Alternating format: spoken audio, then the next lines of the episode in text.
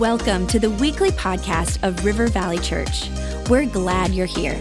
Our heart is to lead people to Jesus and launch them into their God given purpose. So we pray you would encounter God in a fresh, new way today.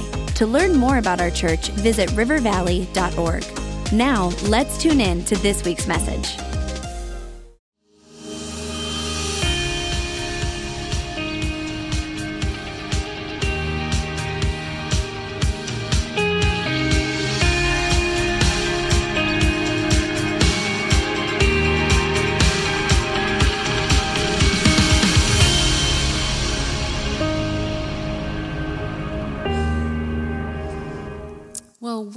Welcome to Sisterhood Night, and we want to give a special welcome to all of the campuses that are joining us live stream right now.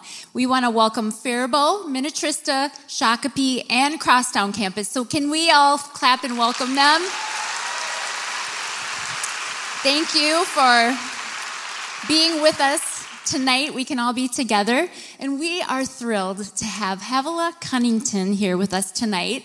And she is someone that wears many hats. She is a wife, a mom, a pastor, a teacher, daughter, and friend. And she and her husband, Ben, were leaders at the Rock of Roseville Church for the past 15 years. And just recently, they made a huge transition by moving to Redding, California, um, to be directors of the Moral Revolution.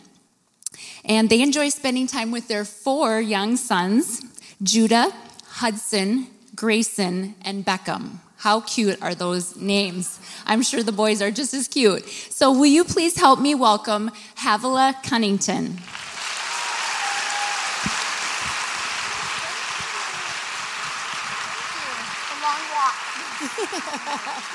you for having me. Yes. Well, hello.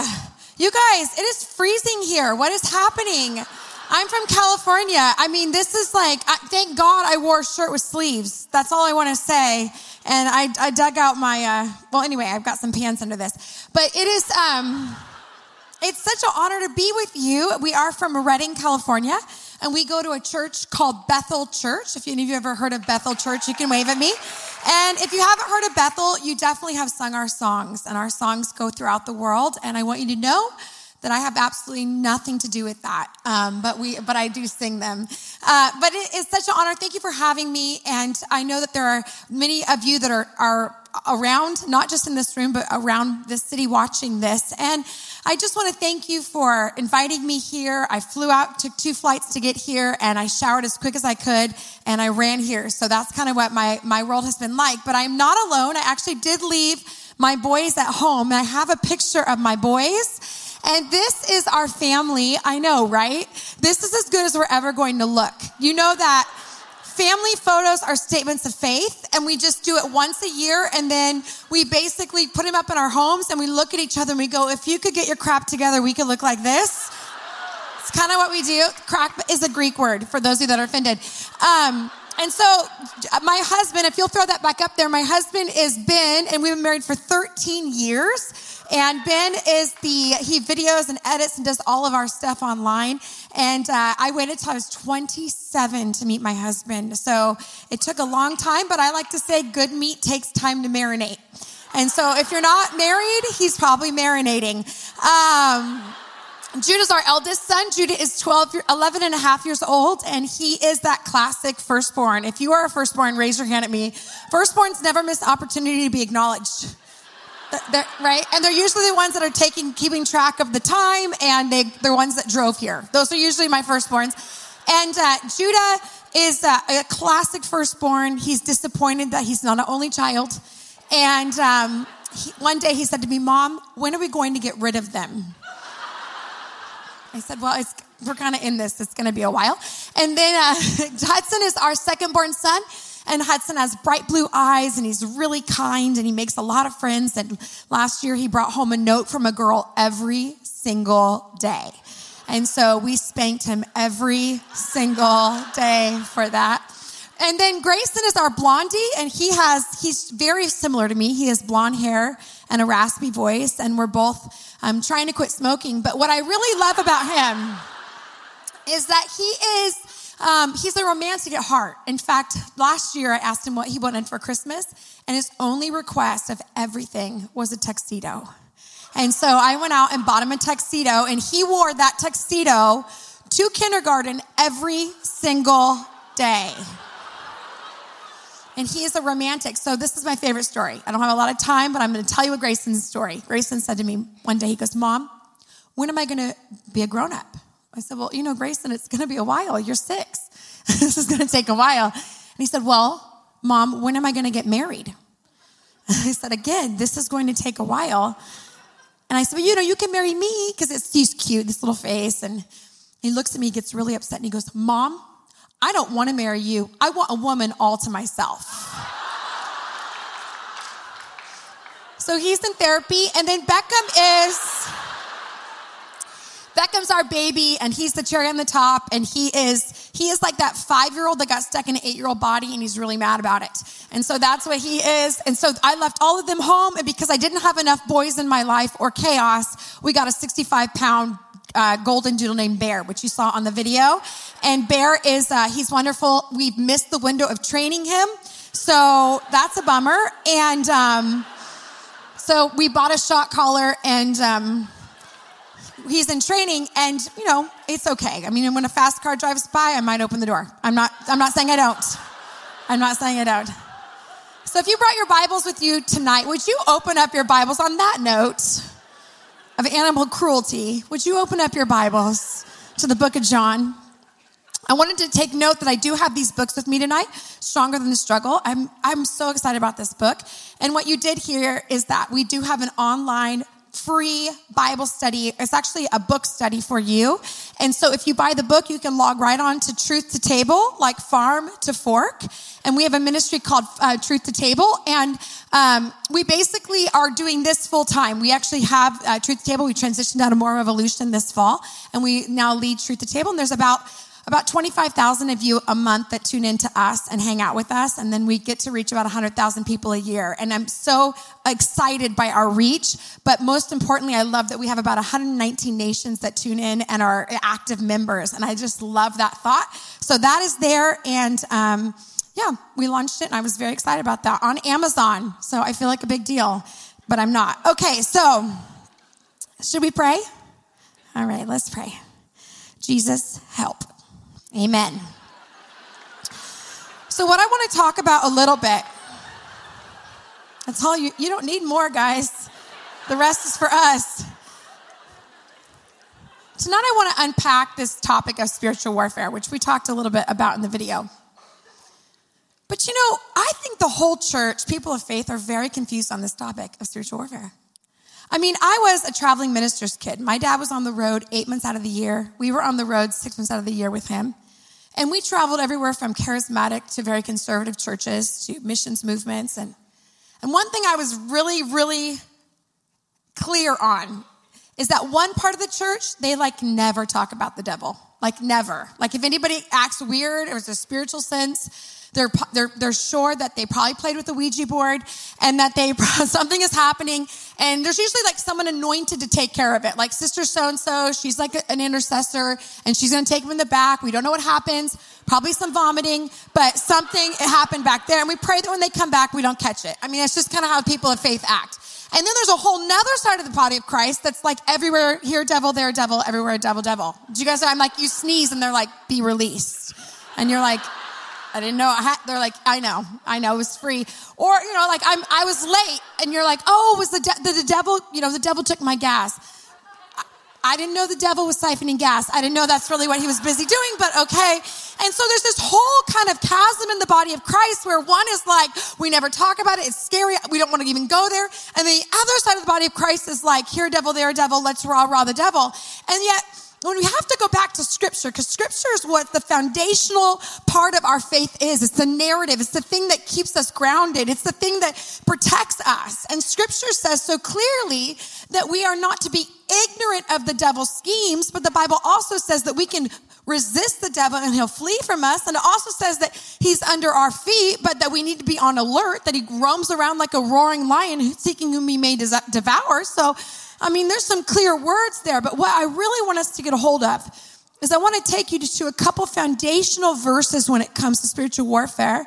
And my heart is to unpack it for you so that when you leave this place tonight, you'll be more equipped, more educated, and fully aware. You see, the problem often with the warfare that we experience is we are left with three specific questions. Is what I'm facing God? Trying to teach me a lesson. Because if it's God, I don't want to interrupt it. I want to just surrender to it and lean into it.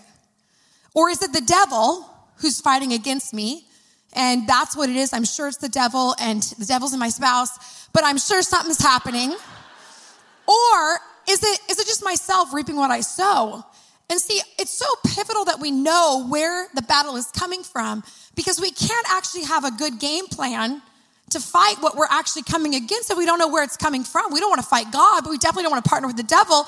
And we also don't want to step in and like and go, hey, it was on me. I'm sorry, this one's on me. And so what I really want to do is show you how we can defi- dis- like really define where the enemy hangs out and what he's like. So John 10 10 is the foundational verse when it comes to spiritual warfare. It's critical. It says this, and many of you know this verse. It says, The thief comes only to steal and kill and destroy, but I've come that you may have what? Life and have it abundantly. Now, I love what T.D. Jakes says. He says, You must understand your enemy, for you cannot defeat what you do not understand. You must understand your enemy, for you cannot defeat what you do not understand.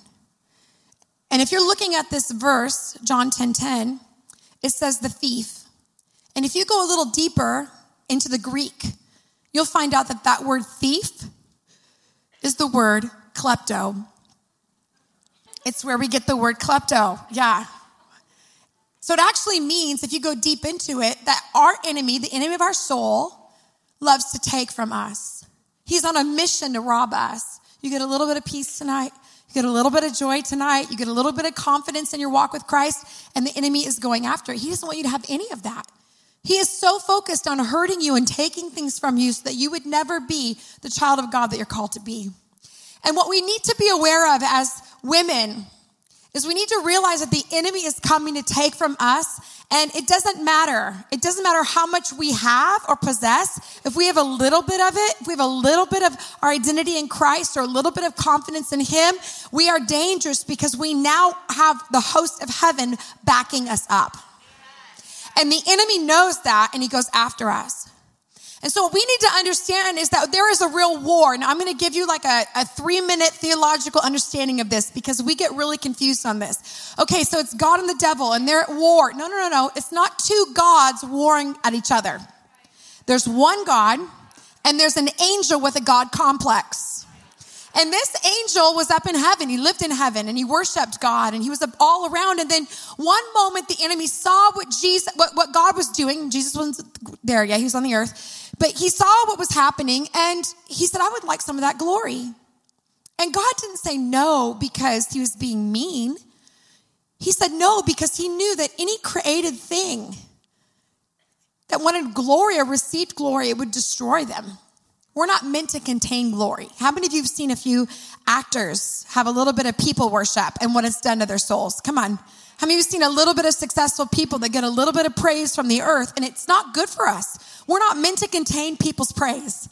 We're meant to accept and receive and give it back to God because He's the one that authors everything that we have. Amen? And so what happens often is that in uh, what we get confused on is okay, so what's the battle? Well, there's a war that broke out in the heavens, and a third of the angels went to the earth with with the with the devil. And that's now they're called demons. And so the enemy's on the earth. He thinks the earth is his and the and there's demons on the earth. Whether you like it or not, that's there's a reality to that. But this is critical. When we receive Christ as Lord and Savior of our lives, he how he now has lost all power over us. We are the most powerful people walking the earth. There is no fear. The Bible says perfect love casts out fear. We don't have to be afraid. We don't have to worry. But listen, what we do have to be aware of is that the Bible says there is a all out war for the souls of men. Which means as long as you're on the earth, the enemy thinks I can still take you with me to eternal damnation. I can take you with me to hell.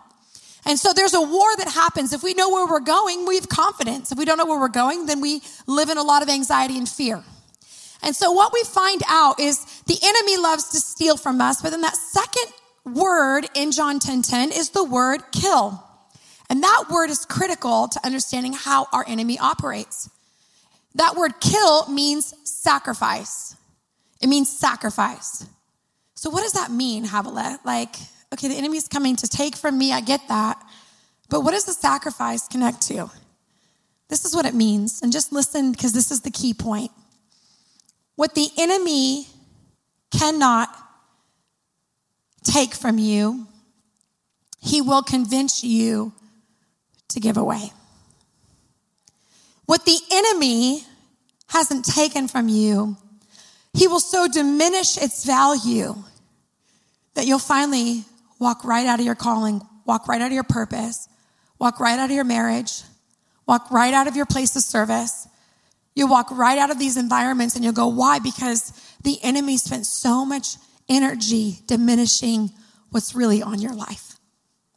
And I understand that. I get that because I was a 17 year old girl who was a, a, church kid.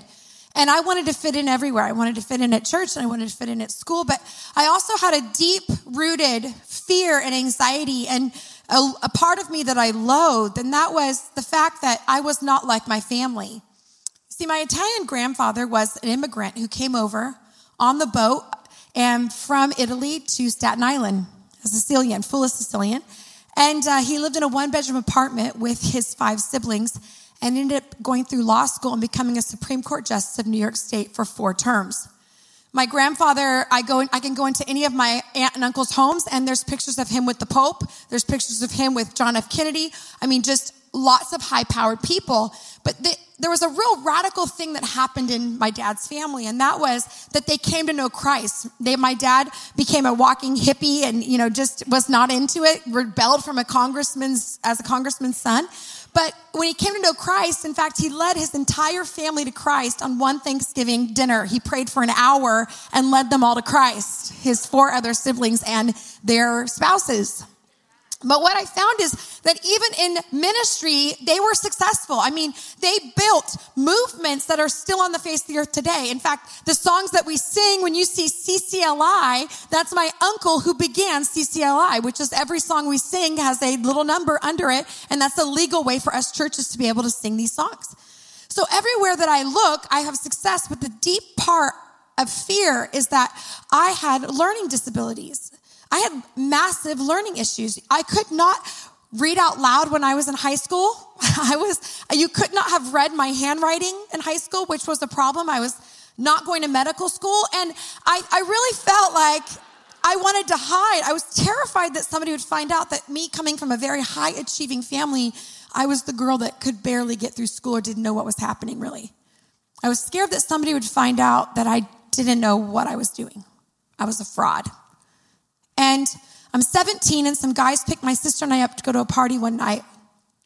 We get in the backseat of this car, and it's the music is playing, and I, I all of a sudden I feel the presence of God in the car, and I begin to hear God speak to me about my life. And He started to say, "Havilah, what are you doing? You can't live like this. I've put my purpose on you. I've got a call on your life." And I didn't know what to do because this was a really bad timing for God to be speaking to me about my purpose in the backseat of a car. And so I didn't know what to say. So I shouted out over the music, Can you turn the music down? And when I shout it out, the guy in the front turns the music down. It's dead silent in the car. And I say this because I have not rehearsed this. I didn't even know what I was going to say. So I was kind of compelled. I say this I have a call of God on my life. And it's so awkward. I mean, there's no piano player, there's no pastors, there's no raise your hand, we'll get you a commitment packet. I mean, nothing, just awkward. But as I say it, I believe that something happens in the spirit when we begin to say, go public with our walk and we go public with who we are and we say, I'm going to be who God called me to be, whether it's going to cost me what you guys think or not, I'm doing this. And when I did that, I began to cry, which is a miracle because I'm not a crier. I'm more like I'm more like an angry person. Is anybody else like that? Like if I, it goes from anger to crying, and if you make me cry, then you might as well just leave the room. Cause I'm one of those, like, I, is anybody else like that? You know who you are? How many of you are married to someone like that? If they cry, you just start repenting. You just tear your clothes, put sackcloth on, ashes, whatever I need to do. I, you win. Okay.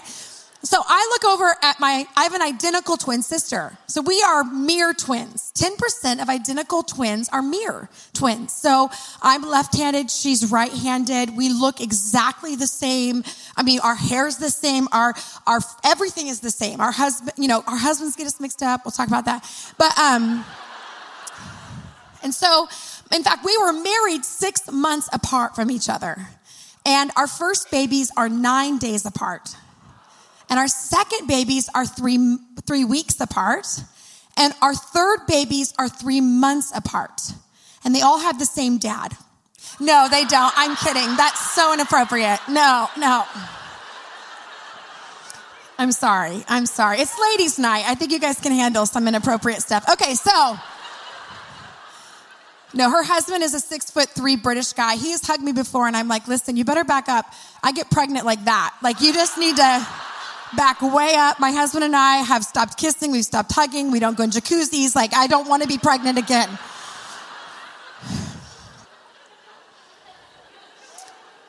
So I look over at my sister and she's weeping. So I'm like, okay, God's doing something. And I don't know what he's doing. And I am so kind of embarrassed and overwhelmed for these guys. I say, listen, I'm going to serve God. You're welcome to come with me if you like, but I'm, this is what I'm going to do. And they didn't say anything. And when I looked out the window, I realized that they had taken me home. They took us without asking. We just look out, okay, this is our exit. I'm sure they're like, we could go get those other girls if we hurry up. so we get out of the car and we walk into a dark house. My parents are asleep and we kneel down by the bed. And I will never forget saying this out loud God, I'm not much. I'm young. I'm a girl. And I have no special gifts or graces. In fact, I kind of feel like what I have is a liability. But if you can use anyone, you can use me. I'm available. And I didn't see any kind of amazing prophetic moment. You know, sometimes you say prayers and we're like, God, just give me one angel that would like solidify this story. like it would mean it's really real. And you know, sometimes we don't get that. It's just, it's just go to bed, turn the lights out and go to bed, cry our eyes out and go to bed. But one thing I really learned that night was if you say it with your heart, you say it with your mouth and you believe it in your heart, it's as good as done. And God begins to move heaven on your behalf. And if you really want God to use your life, He will use your life just as you hope. It may take a little bit of time. I'm celebrating 20 years of ministry this year. It may take some time, but I'm telling you, God will be faithful to you. He can't help Himself. And so, what's really important is that when we find the enemy comes, what I found in my own life is the enemy wasn't, he wasn't taking from me. I was giving it away because I didn't see any value. I didn't really think I could do anything for God. I didn't really think. And what I found is that there are so many of us in this room tonight, in the rooms that are watching, that just, we don't walk in our our spiritual confidence. We want people to fight our battles for us. We want people to pray it off of us. We want people to preach it, preach it out of us because we lack a spiritual confidence to know that we are who he says we are. We can do what he said we could do and that we are called to fight the enemy on our own. We're not just flowery girls that want to be entertained. We're actually women that are at war, that are warriors, that are going into real situations with real chaos and real, real things. Come on. I don't need to be just entertained. I got laundry to do. Can I get an amen? I, am just being honest. I want a real God that's alive and active, that actually awakens something in me, that I know that what I'm facing, I'm empowered to face, and I don't have to run somewhere or pray that someone picks up their phone or pray that somebody gives me a prophetic word so I can be free for a moment. No, no, no. I want to know that the, that the Spirit of God is living on the inside of me, and He's going to empower me to come against anything that I face every single day, whether it's a big deal to anybody else, what I face. And I find that God wants to keep us free. He wants to help us be free. If you want, uh, I'm going to look at the, the book of Ephesians. Don't turn there because I'm just going to reference it. But in book of Ephesians chapter 16, Paul begins to give the church instructions and strategy on how to fight the enemy. See, I don't want to just talk to you about warfare. I want to give you some ways to fight. I want to show you how to do this. And so Paul does the exact same thing in the, in the scripture. He gathers the, the church and he says, listen, here's what you're going to do. You're going to need a whole armor and you're going to take uh, the helmet of salvation and the shield of faith. And then he says this in verse 17 and take the helmet of salvation and the sword of the spirit, which is the word of God, which is the word of God. Now, how many of you guys have ever heard that the sword of the spirit is the word of God? Well, you know, when you look in the Greek, you'll find that it doesn't actually mean the Bible. like our theology's been off. It doesn't actually mean that. It, it, that's not the word he uses. There's two actual definitions that Paul can use when it comes to word of God. And the first definition he uses is the word logos. Everybody say logos. Logos. So logos means the entire written word of God. If I said, where's your logos? You could pull up your Bible and go, here's my logos. Okay. But he doesn't use that. He says, take up the sword of the spirit and he uses the word rhema. And rhema means a quickened and specific word from the Spirit. A quickened and specific word from the Spirit. Now, why is this critical that we understand what this means? Because of this. When he's teaching this culture, historically, these men would have known what a soldier looked like. They would have seen soldiers all around. In fact, they were in their culture. They would have seen them walking down the street. They would have seen them in the Starbucks line. They would have seen these soldiers all around. And what they would have known is that soldiers carried um, swords twice the size that they used in battle of weight. And they would carry that sword for endurance and strength. And they would actually practice war twice a day. They would practice with strength and, and building endurance. But when it came to battle, how many of you guys have ever seen these movies where it's like gladiator, like large swords and swinging? And how many of you guys have ever seen gladiator? Don't admit that. Put your, put your hands down. You're in church. Don't, don't just, come on. But actually, the sword, theologians tell us, is, was about the size of a dagger.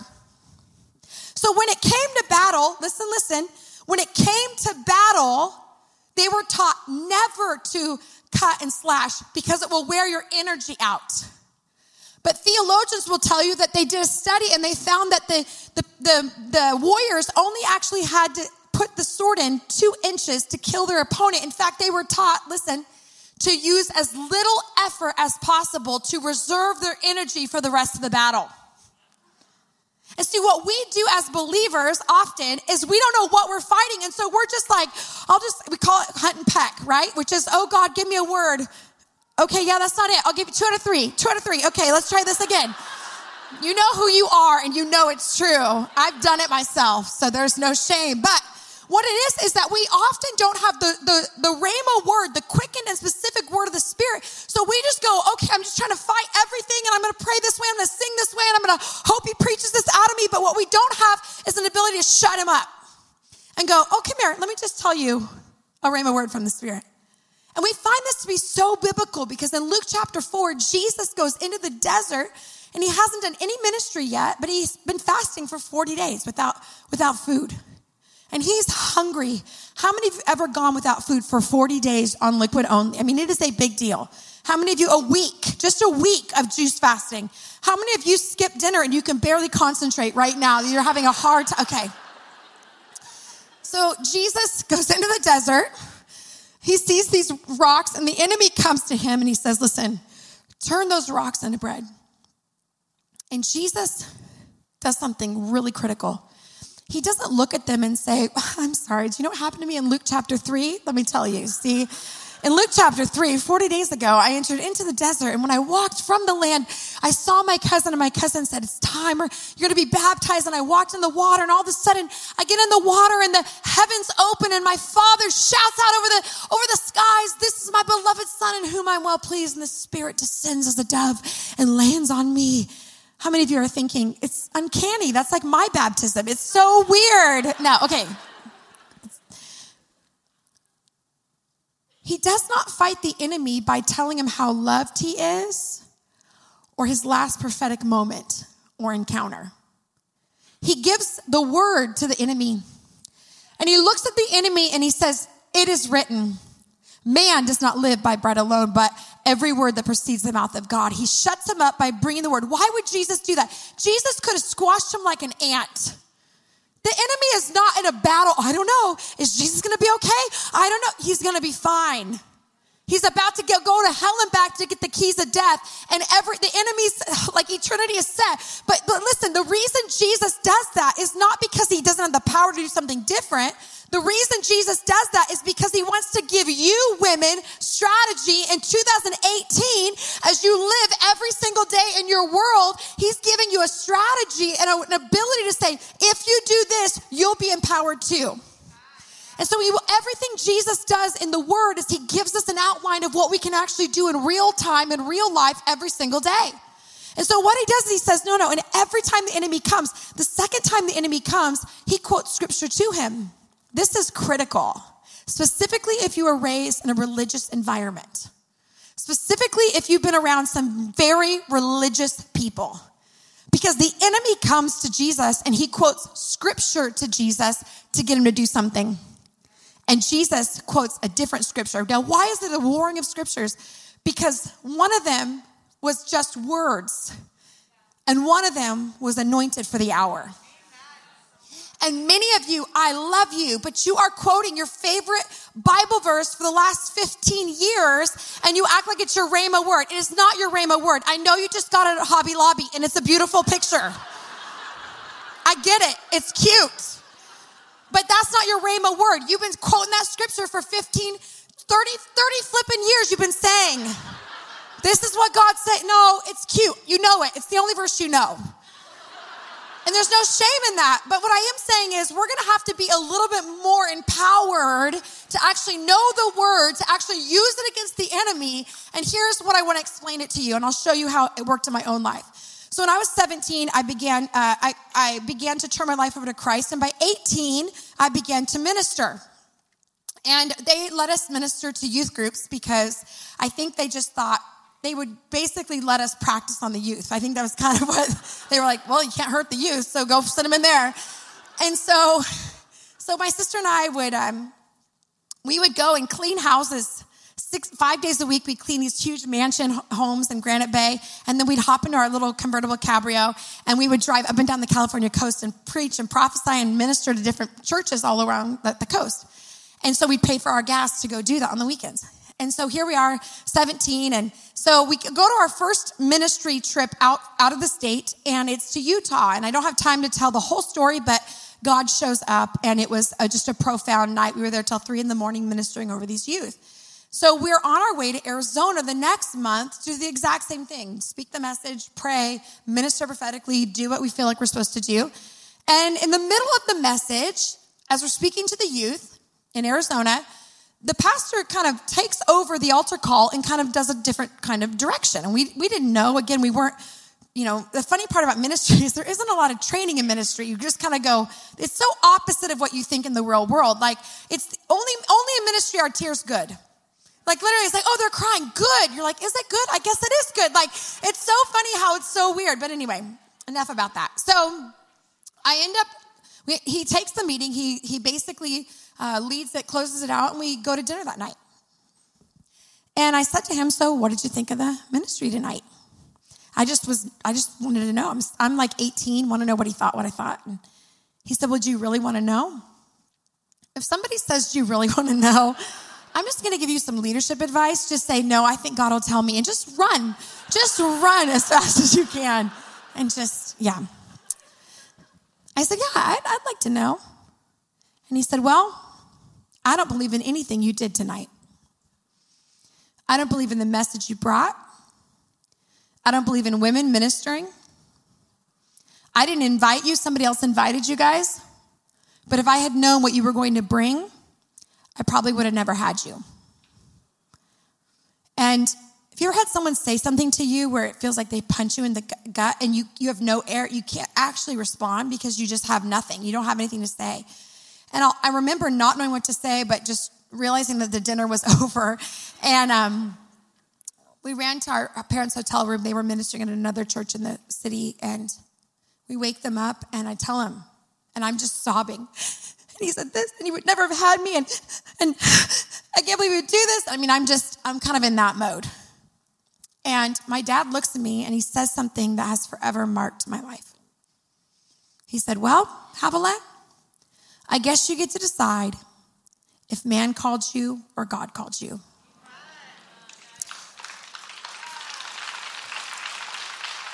And I love those words. I mean, I love those words.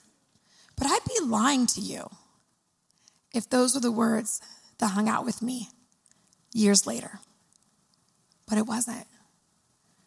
Every time I would get up to minister, I would hear that man's voice Go ahead, they don't believe in anything you're going to do. See those people walk out? That's because they don't believe in women. See that, that, whatever. He would just, they don't believe it. Go ahead. They don't believe in anything you're about to bring, but go ahead. And I would try to pray my way through it. Okay, God, I just believe in you. I love you. I'm gonna, you're the one that called me. And I would kind of go into this anxious praise moment, you know? Or sometimes I would be like, okay, you know, somebody prophesy me out of this anxiety. And every time I would go to minister, I wouldn't change my yes, but I would feel this anxiety. Have you ever had that where I would feel this battle? And then I would tell God, I don't want to minister because I'm going to have to go through this battle of anxiety of worth, worthiness. And I don't want to do the battle of worthiness. I just want to sit in the back. I want to marry, you know, I want to just get married and, and call it a day. I don't want to do this. And the Lord just let me kind of spiral a little until he took me one day to the Word. And I'm in the book of Timothy, and I begin to read the words that say, Don't let anyone look down on you because you're young, but set an example. And when I read, read those words, it was almost as if the Holy Spirit was putting a weapon in my hands. And he was like, You want something to fight the enemy? Here, I'll show you what Paul said to Timothy as a young man. And I'm going to say the same thing over your life. And the next time I got up to minister, I was fighting it. I could feel the anxiety and I, am I worthy? And am I, you know, my, I don't have the education and I'm not this cute and all these different things. And all of a sudden the Lord said, Are you going to use your weapon? And I went, Okay. I said, You know what, enemy? I'm not going to let anyone look down on me because I am young, but I am going to set an example. And if you hang out here, you're going to be the example. Now, that sounds really sexy, but what I really want to say is it was like something broke off of me that day. I mean, it was like all the torment. It doesn't mean I didn't remember, like, wait, there was a pastor that said something. I can't believe it. Like, he, it wasn't like a brainwashing, but it was a sense of like all the power was released. Everything that had been holding me bound and all the tormenting thoughts and all the trying to get out and pray all of a sudden it was broken and I was free. And I could, you could never use that lie against me again without me shutting him up as quick as I could with the truth that I had. And what I believe as women is that God wants to give you a rhema word over your marriage, over your parenting, over your finances, over your careers, over your homes, over the places in your life where you feel defeated and overwhelmed and going anxious spirals. And I believe the enemy has been working overtime to cloud your judgment, to cause you to feel anxious and worried and overwhelmed and, and have you run here and there and buy this and that and try to get another vacation and try to run away. And what God wants to do is say, sweet sweetheart, will you stop running? Will you stop running? Will you stop believing that if you could just get a little more in the bank and get a little more opportunity and marry just the right guy and do all the things that you think will make you successful, you'll feel more at peace when the Prince of Peace already lives on the inside of you that's trying to actually release peace to you? Come on. And some of you, I love you, but God is not going to allow a leader to preach it out of you or prophesy it out of you or pray it off of you. Because what He really wants you to do is rise up and be the woman that you're called to be and take authority over your life, your mind, will, and emotions. Take authority over your past, present, and give God your future and begin to say, I'm going to rise up. My mom didn't do it. My grandmother didn't do it. My family's never done it, but I'm going to do it. I'm going to change my legacy and I'm not going to be the anxious person. I'm not going to be the over overwhelmed person. I'm not going to be the person that's always dealt with it. No, no, I'm, that's not me anymore. I'm breaking ties with the lies of the enemy and I'm going to stand up. And God has given me a rhema word for every season. He's given me a rhema word for my different seasons of my marriage. He's given me rhema word for different moments in ministry. Some of my greatest heartbreaks has been in moments when God goes, come here, come here, come here, come here, sweetheart, come here. Just take this. Would you, would you use this? Kill him. Kill him right now. Get him. I'm like, I'm Italian. I understand you. Take him out. And sometimes you got to stop figuring out the war and just start dealing with it. You go, well, I just need to figure out. No, no. They did it because the enemy hates your guts. The reason they're bullying you is because the enemy hates you and what's on your life and the future you have in God. And he will do anything he can to take from you, to steal from you, like a pickpocket. It says, like an embezzler, he will slowly take until you finally give the farm away, or, or, or, or, He'll convince you that what you have is dimin- so diminished, it's a joke. You're too old. You're too broke. You've already been married and divorced. You're too tired. You're too sick. And he just goes, Give it away. Give it away. Let somebody else. And I believe that comparison is the enemy's way of saying that God cheated you. And God did not cheat you. He loves you. He loves you with an everlasting love that you will never, ever go away. You are valuable to God, whether you do anything today or anything tomorrow. You are just as valuable. You are sitting as a child of God. You are valuable because His blood runs through your blood and His DNA is part of your DNA. And you are anointed for the hour because you are born in this generation. And so, what I believe tonight is I want to give us an opportunity for a minute to respond to this word. Now, I flew across the country and I didn't come here to play church. I flew across the country because I believe that you are going to get so set free and so radically encounter the presence of God in a way that you go, oh, okay, God, you solidified this. Let's go into 2018 with some fire in my bones and the word of God in my hand and let's fight the enemy and keep him under our feet. Because why? We need to get on to the second part of the verse. Stop fighting and get on with living. Living the abundant life that Christ called us to live. Amen? Amen. Will you just close your eyes for just a minute? The only reason we close our eyes is just to kind of cut out distraction. I just want to take a minute for you to respond. These are critical moments. These are critical moments. We go, it's, it's a Friday night. Is it really? It's one night. But the part of you that doesn't want to engage is the part of you that the enemy wants to distract you and hurt you because the enemy knows what's about to happen in your own life. And so, what I want to say over you is some of you, you've never had your backseat moment. You've never gone public. I mean, you just, you come because someone brought you. Your family's always been in church. This is just what you, you came to do, but you just have never gone public. You've never said, I'm, I've got a call on my life. I'm going to serve God. You can come with me to your husband, to your kids, to your family, to your friends, but I'm going to serve God. And you've never gone public. And tonight, you want to go public and say, I want to serve God. I don't want to, I don't have it all figured out. I don't have all the answers, but I, I know that I'm tired of running my life. I'm tired of being the Lord of my life. I need a savior. I need a God to help me do what's in front of me to do. If that's you, I want you just to wave at me right now. Just wave your hand at me and say, that's me. Good. Lots of hands. I love that. Anybody else? Very good. Lots of hands. Some of you would say, you know, Havilah, I have, but honestly, I've taken the controls back. Like I'm, I'm leading my life and I, I look really spiritual in these environments and I want God, but if you looked at my Facebook feed or you looked at my phone messages or you looked at the, how I feel about life or what I think about things, I, I'm trying to run the show and I don't want to run it anymore. I need, I need to get my fight back. I need to get, I need to re-engage. If that's you, I want you just to wave at me and say, that's me, Havilah. I need to re-engage. Good. Lots of hands. Lots of hands. Now I'm going to ask you to be really courageous as the band begins to play this song, if you raised your hand for one of those two, I'm going to ask you to stand. You go, why? Because there's something about going public that matters in a place like this. And you go, well, I could do it at home. You absolutely could do it at home. But there's something really powerful and profound when we say, I'm making, I'm making a stand. And I, I, want, I want you to know something. Don't give a flip of what anybody thinks next to you. It's none of their business. This is about your heart, your mind, your soul, and your eternity. And this is about you knowing in confidence that you have a future. If that's you, just stand right now. If there's any of you that stood, raise your hand for any of them, just stand. Yep, just be courageous. Don't hesitate, don't stop. Don't hesitate, don't stop. Just stand right now. Don't hesitate. This is your moment for total breakthrough. This is your moment for clarity. This is your moment to tell the enemy what's up. This is what's up, enemy. You don't have me anymore. This is what's up.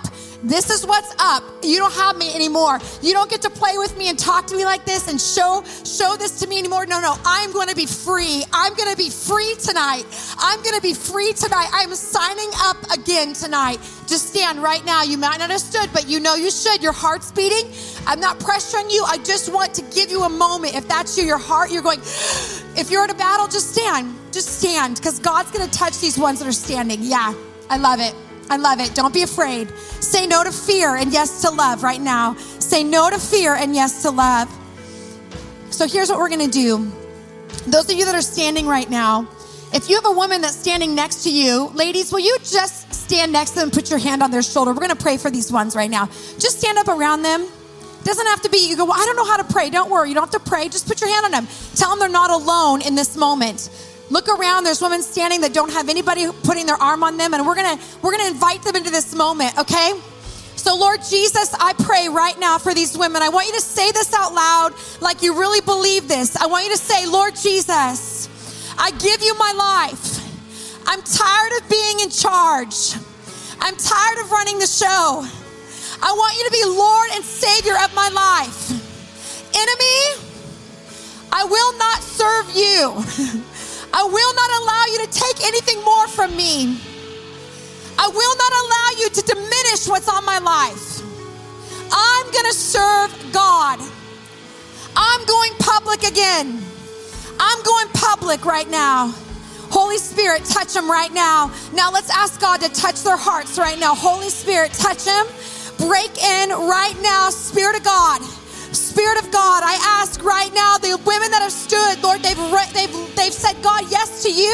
And I pray right now you would radically encounter them with the love of God right now. They don't need to ask anything more. They can respond. They can respond right now. Let's sing this together.